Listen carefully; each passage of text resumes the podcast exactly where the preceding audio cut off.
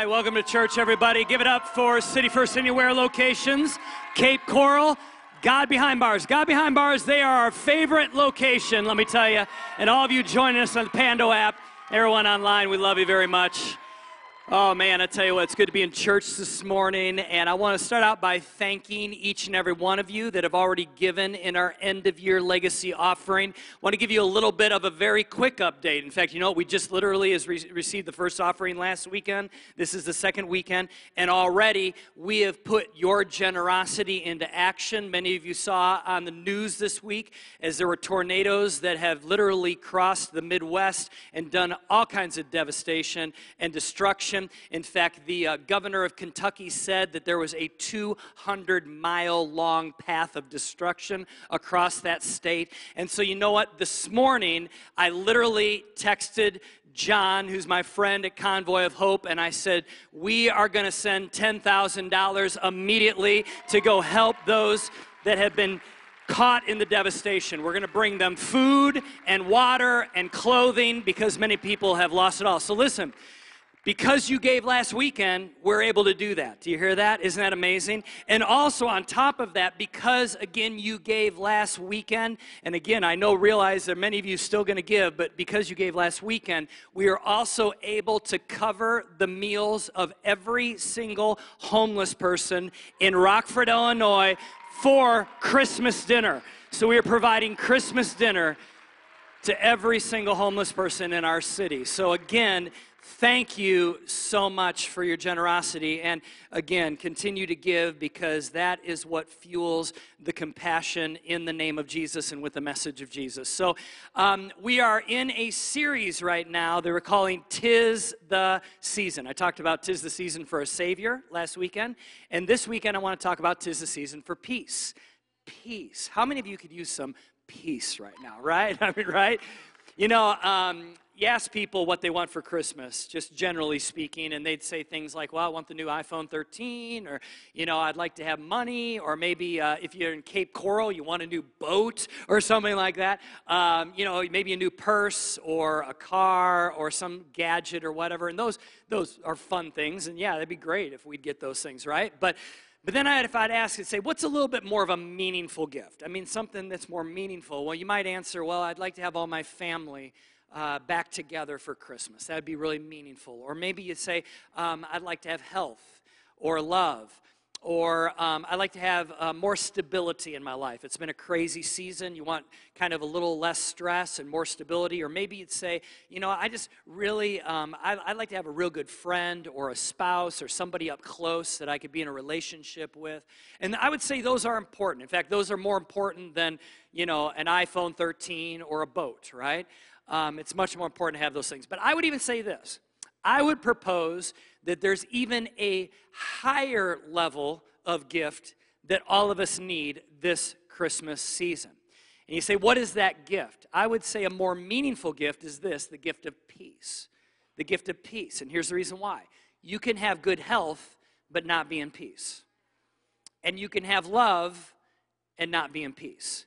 And you can have a spouse, a great marriage, or a best friend, and yet still not truly have peace. In fact, you can have stability and a stress-free life and not have peace. You can definitely have money and stuff and not have peace.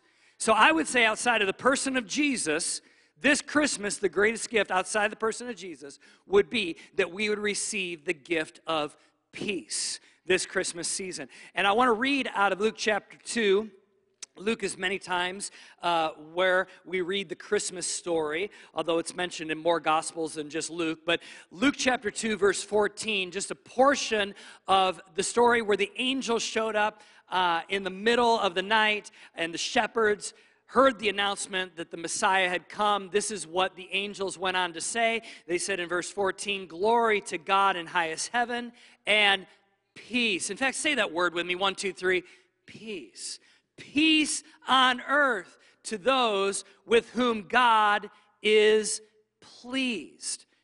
I want to just take a moment and focus on that. That means that the peace that God gives is, listen, exclusive. It's exclusive. You say, what do you mean by that? Well, who receives the peace?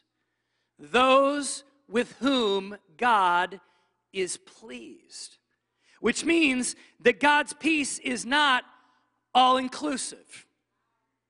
You ever thought about that before? In other words, he announced through his angels that the peace will come to those with whom he is pleased. Well, then the next question is, is well, who is God pleased with, right? And I, I don't know about you, I want to be in that category. Well, this is whom God is pleased with, those who are his kids. In other words, his sons and daughters, those who have made Jesus the leader and the forgiver of their lives, that in an essence, like I talked about last week, that we need a Savior because we were imperfect in our sin, but because of Jesus and dying on the cross, we have become perfect in God's sight. Therefore, he is pleased with us. Therefore, we can be recipients of his divine peace. You hear that? And peace is something that we all really need and we really, really want, whether we realize it or not. Over the last three thousand five hundred years of recorded human history, there have been over fourteen thousand three hundred wars that have raged on the face of our planet. And there have been over eight thousand peace treaties signed in that same span of time. And yet most of those peace treaties have been broken. And at the end of the day, wars still rage. In fact, we're, we're kind of worried right now because one might be starting over in the Ukraine. Not a lot of peace on earth, right? In the last two thousand years. And wars don't just rage between countries. They rage between family members and employees and friends and coworkers and inside of ourselves. In fact, some of us have World War Me going on inside right now, right? Division, hurt, pain. We need peace. And I would tell you, on our own, we can only create a temporary kind of peace.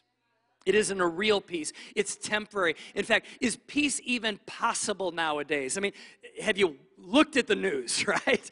I mean, is peace even possible? Well, I would say this. To answer that question, a resounding yes for those with whom God is pleased. Because I believe we can have peace in the middle of crazy. And a lot of us today, we need peace because we got our fair share of crazy going on. In fact, I would tell you that we got to do four things, and that is this. First of all, number one, we got to picture our peace. We got to picture your peace, all right? You got to picture your peace. What do I mean about picturing your peace? Well, you got to rightly frame what peace is. And let me tell you, peace is not perfect circumstances. It is not perfect circumstances. I'm convinced, and I want this too. So this is not like a, a statement that I'm throwing anybody under the bus. I want this too. I think we think of peace as calm, predictable, and stress-free life. That's how we frame peace. We're like, yes, I need calm. I need especially predictable. And I need stress-free. But that is not really the definition of peace. I wish that we could have that. But If really, um, if, if we could just pray all the hard out of our lives, if we could pray all the difficult out of our lives, then we would be in a place called heaven. And someday we will be there, but until then, we can't pray everything difficult out of our lives. I wish we could. I would love to be up here. I'd become the most popular pastor on the planet if I could sit there and go, all you got to do is pray and everything difficult go, goes out of your life. I mean, wouldn't that be great? But if peace only came to those with struggle-free lives, then why does the Bible talk about peace that passes all understanding? Because if you have a struggle-free life and you have peace, well, that's understandable then that you have peace. But if you have a life that has a lot of struggle and conflict and there's opposition and mountains in your path, then you have peace. Well, that's not understandable then. That's peace that passes all understanding. Like, I have friends that have received diag- like a diagnosis from a doctor, and yet they still have peace. And there are people that have navigated really horrible situations, and yet they still have peace. People have experienced great loss, and they have peace. People that face insurmountable odds, and yet they still have peace. And the opposite is true also. I know people that really have pretty nice circumstances, and yet they don't have peace. People that have plenty of money, and yet they don't have peace. In fact, an early businessman in the early nineteen hundreds, Rockefeller, you probably heard of him before, right? In fact, there's a whole center named after him in Manhattan. Well, there was a point that he literally could only eat crackers and milk because his stomach was so upset with ulcers over his stress about all of his money. And finally he woke up and he's like, what am I doing, right? See, just because you have money doesn't mean you have peace. And so peace doesn't come from perfect circumstances. Listen, peace comes from a person. You hear that? It's not perfect circumstances. It's a perfect person. And the only perfect person that walked the face of the earth was Jesus. And so it says in the book of Isaiah, chapter nine, verse six, these, uh, this is a prophecy well, well before Jesus was born. And basically this prophecy is, is giving Jesus' nicknames, you could say, his attributes. And so it says, for a child is born to us, a son is given to us, and he will be called Wonderful Counselor, Mighty God, Everlasting Father, and what's the name? Prince of Peace. Meaning, part of Jesus' attributes, who he is, is peace. He is peace. Where Jesus is, there is peace. Where Jesus is rejected or ignored, there is no true, lasting peace. So we got to correctly picture and frame our peace. Second thing, we need to pursue our peace, because peace will not strike you like lightning. You have to go after it. You have to pursue it. You see, we pursue all kinds of things in our life to give us peace, right? In fact, I'm going to give you something that you could put on your Christmas list, and you could ask your significant other or best friend or mom or dad or son or daughter to get this for you, because it supposedly will bring you true peace. It is the Tranquility Pod. All right, the Tranquility Pod has pleasant sounds. It gently vibrates. It has lights, L E D lights, that you can create a warm lighting hue that is nice and gentle on your eyes. And it's a waterbed. So it's like heated, and you're in there just kind of rocking away, kind of like you're back in your mom's womb. You know what I mean? And here's the thing. For the bargain basement price of eleven thousand dollars, you could have the Tranquility Pod. But here's the problem I have. It's the opening. Because here it is. There's a big opening where, let's just say, a little ten-year-old boy by the name of Paxton DeWart could come up and scream at you and say that he wants french fries, all right? I would need a door on the pod. Does that make sense? Like a door. They, they, they, they left the opening way too big. People will go to uh, great lengths, great lengths to find peace. But I will tell you, if peace is a person, then the pursuit of peace is actually the pursuit of a relationship. Hear that? It's not a place. It's not the pursuit of a place. It's not the pursuit of circumstances. It's not the pursuit of a state of mind, but rather it is the pursuit of a relationship, a person, because this is what I know. And it sounds like a bumper sticker, but it's true. You know Jesus, you know peace.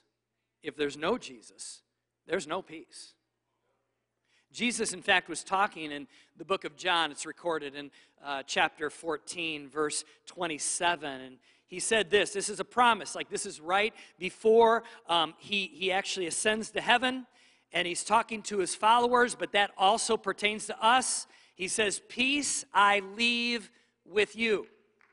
My peace I give you. I do not give to you as the world gives. So in other words, he's making a distinction between the world's peace and his peace. He says, do not let your hearts be troubled and do not be afraid. Jesus doesn't bring a peace. He brings my peace, he says. There's a difference. Not just a peace, but his peace. And if you need peace at a deeper level, it means that you need a deeper relationship with Jesus, right? I mean, really, because the deeper of a relationship, the more firm the relationship is, the more strong the relationship is, the more that we understand his peace. Oh, yeah, the world is still going to throw us curveballs. Things are going to happen. It's going to rattle us. It's going to freak us out. But then we run to Jesus. We ran to a person, not to perfect circumstances. Does that make sense? And like any relationship, it takes time. It takes effort, and it takes intentionality. I mean, imagine for those of you that are married, um, that you spoke to your spouse once every five weeks. How significant and strong would your relationship be? Well, probably not too strong. Um, it would probably be pretty surfacey, you could say.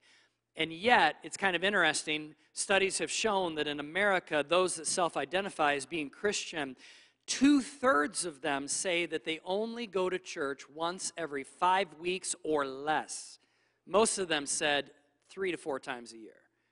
Well, if you're only going to spend time worshiping Jesus three to four times a year, you're just not going to experience the depth of the relationship you need to experience the peace that he gives. So I want to encourage you, come to church more. But it's not just about church.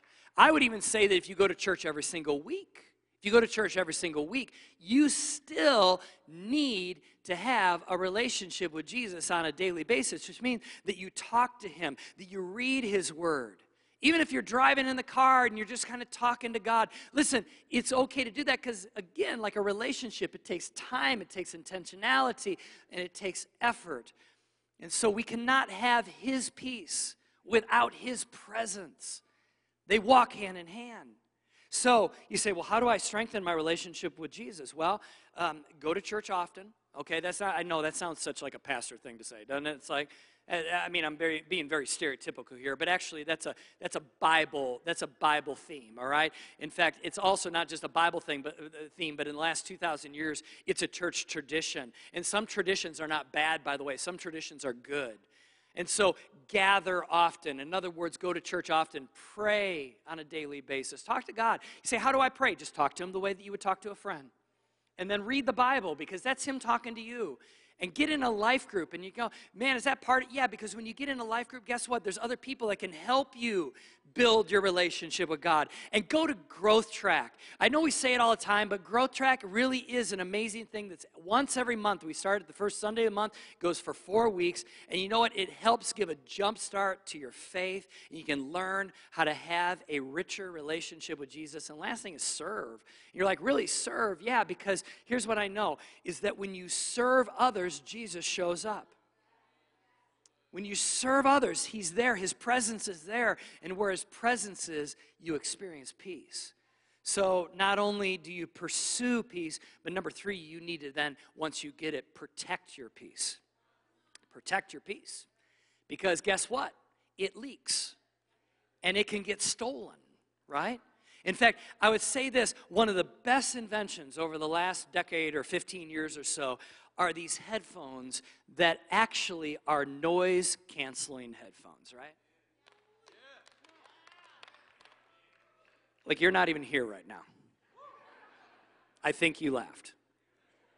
I, I, I honestly, I cannot hear you because this little button right here is amazing. When I press it, everything goes away. And you know what I thought to myself? I thought, actually, that is what we need to do with our minds and our hearts in this culture often.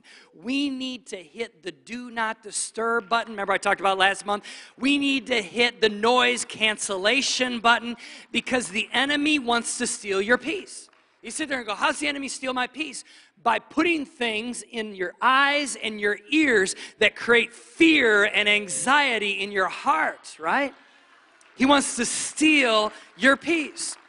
In fact, I love what it says in Isaiah chapter twenty-six. It says, you will keep in perfect peace, not just any peace, Jesus' perfect peace, all who trust in you, all the, whose thoughts are fixed. Turn to the person next to you and say, fixed, right? Now, fixed means that it is attached, fixed on you. Trust in the Lord always, for the Lord God is the eternal rock. Notice that verse does not say that your thoughts are fixed on C N N, Fox News, or M S N B C. No, because that will not give you peace. Notice it doesn't say that your thoughts are fixed on social media. Because, again, that will not give you peace. Or it is not fixed on the gossip in the office or the economy or the stock market or what's going on in your life, but rather your thoughts are fixed on a person, not on circumstances. Fixed on his word and not just anyone's word. Does that make sense? Now, I'm not a, I'm not advocating escapism. Some Christians get into this. Some, they like, you know, try to escape everything. And no, no, no, listen. We are to be in the world, but not of it.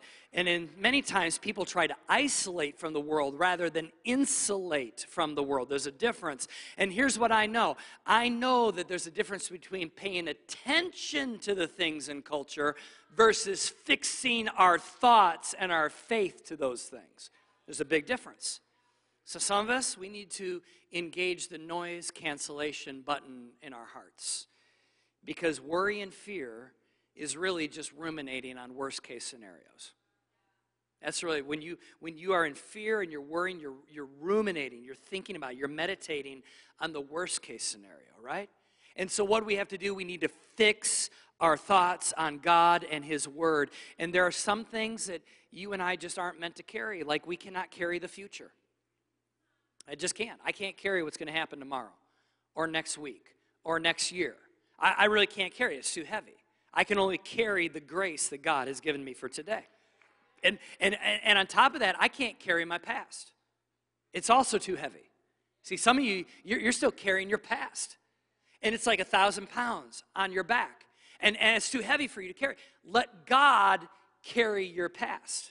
Let Him carry your past. Let Him forgive. And the Bible says that basically He takes your sin and removes it from you as far as the east is from the west. He throws it into the sea of forgetfulness.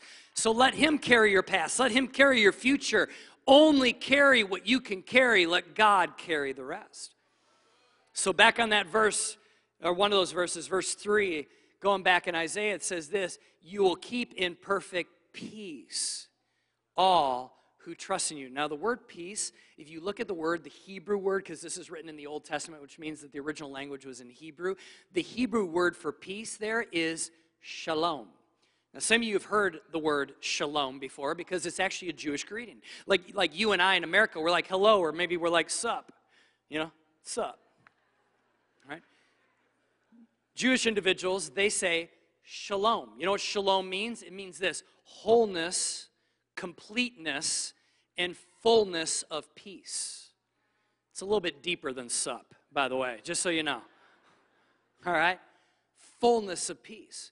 If you go back to that verse in verse three and you actually get into the original language as Isaiah is writing it under the inspiration of the Spirit of God, as he's writing this, he says this, that when we fix our thoughts, in other words, on God, we will have peace.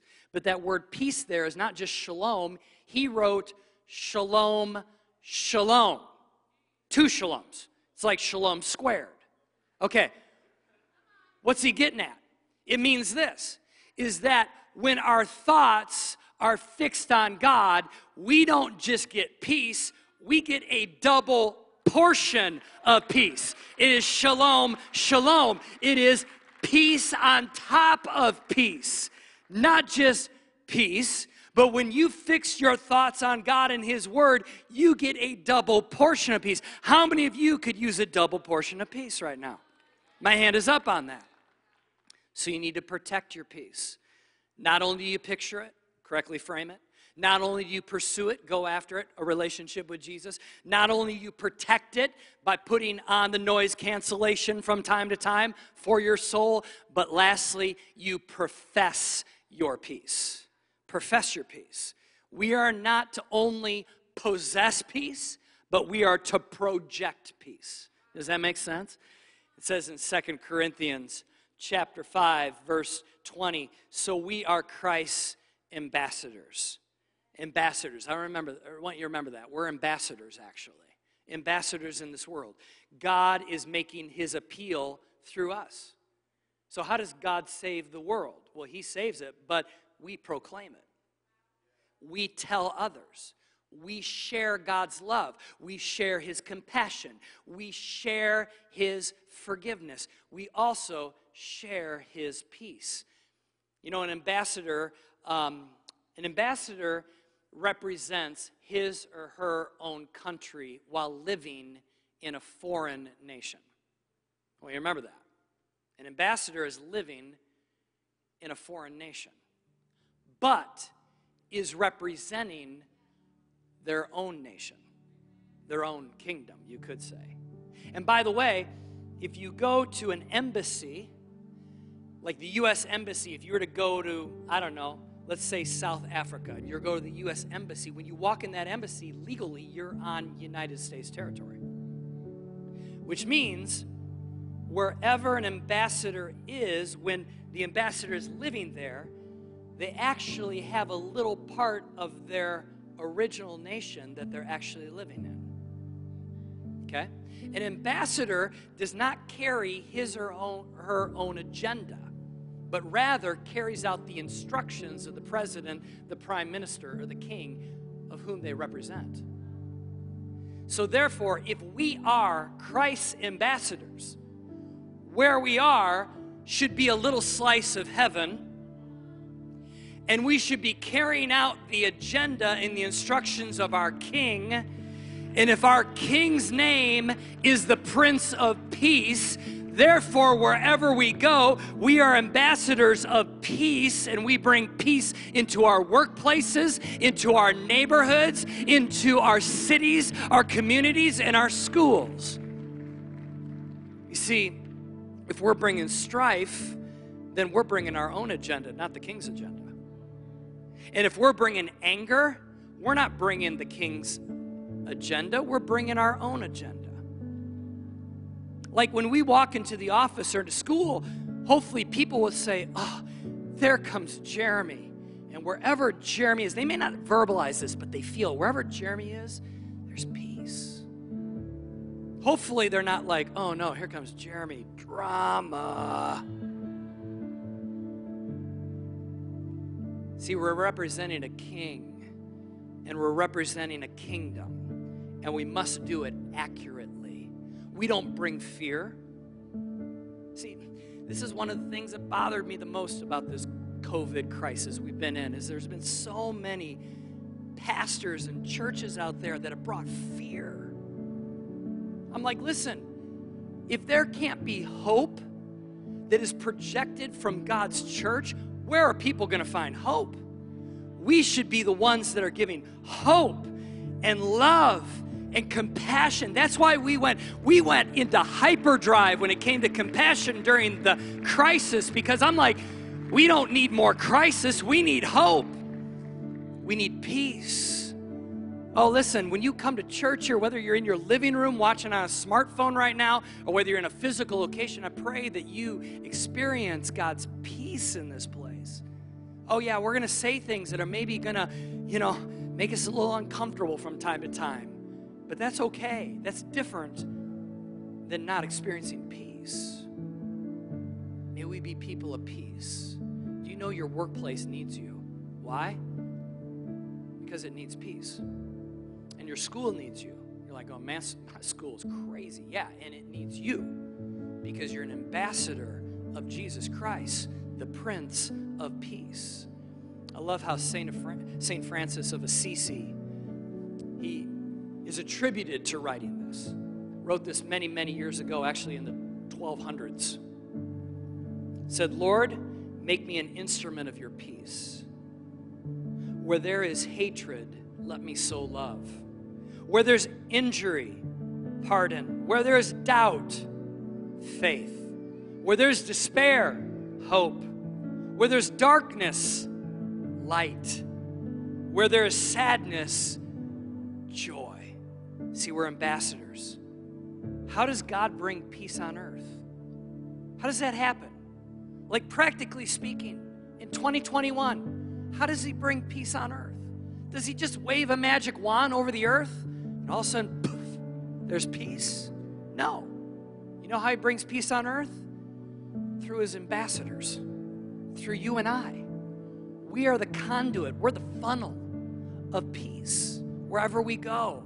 So here's a good question. Do I project peace to those around me? That's a sobering question. I've asked my, I wrote this sermon. I wrote it. I got convicted. I'm like, oh man, do I bring peace? Like when you walk into the office tomorrow, do people go, oh, here comes drama? Or do they say, now here comes peace? Maybe they don't say that, but they feel it.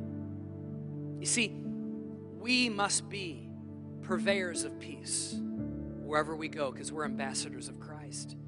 So this Christmas season, every time you hear the words peace on earth in songs, on the sides of buildings, in a, you know, from a sermon or whatever, I want you to remember this.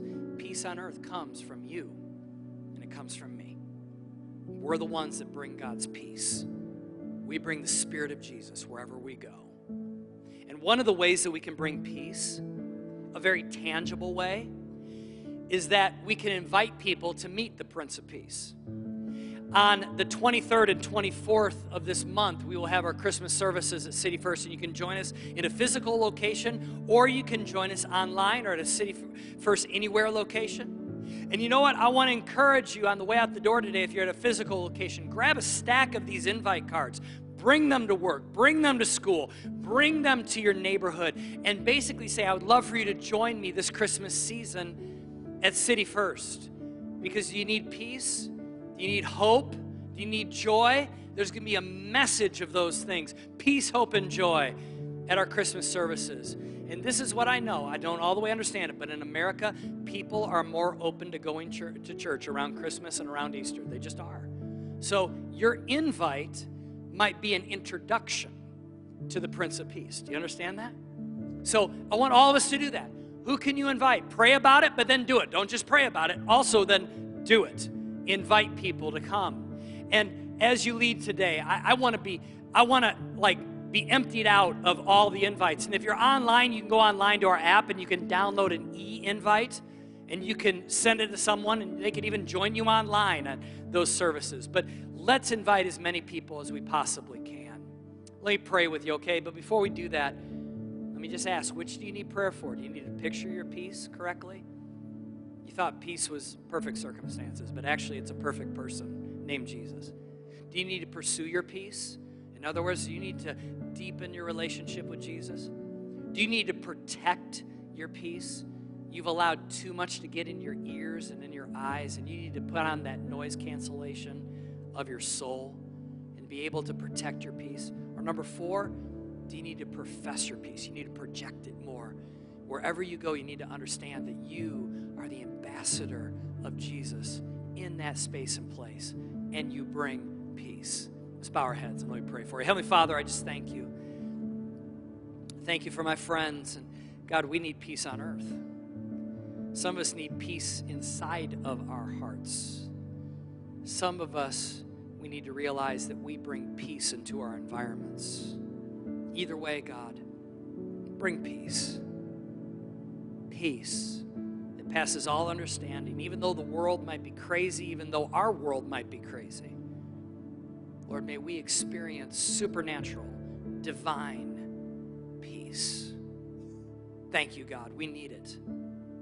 We need it. With every head bowed and every eye closed, if you say, you know what, I've never made Jesus the leader and the forgiver of my life. In other words, you talked about a relationship with Jesus, but I've never, I've never had a relationship, or maybe at one point I did, but I've drifted. Today would be a great day to be able to just say, you know what, I need Jesus. I need him to forgive me. I need him to bring peace into my heart. I need his love. It's unconditional. You don't earn it. And if that's you and you say, I want to make Jesus the leader and the forgiver of my life, my Lord and my Savior, just raise your hand and put it back down again. You're not joining a church. You're joining the family of God. Yeah, there's hands up. I'm sure at all of our locations. Can we all say this prayer right before we dismiss? Can we say this prayer? It's an important prayer, all of us, especially if you raise your hand. Say this prayer after me. Jesus, I come to you today, and I need you. Forgive me of all my wrong and all my sin. Come into my life. I need your peace, and I accept your unconditional love. Thank you for dying for me. I want to live for you in Jesus' name. Amen. Amen. Amen. I'm going to invite Jen to come forward here, and you can give a round of applause to everyone who prayed that prayer.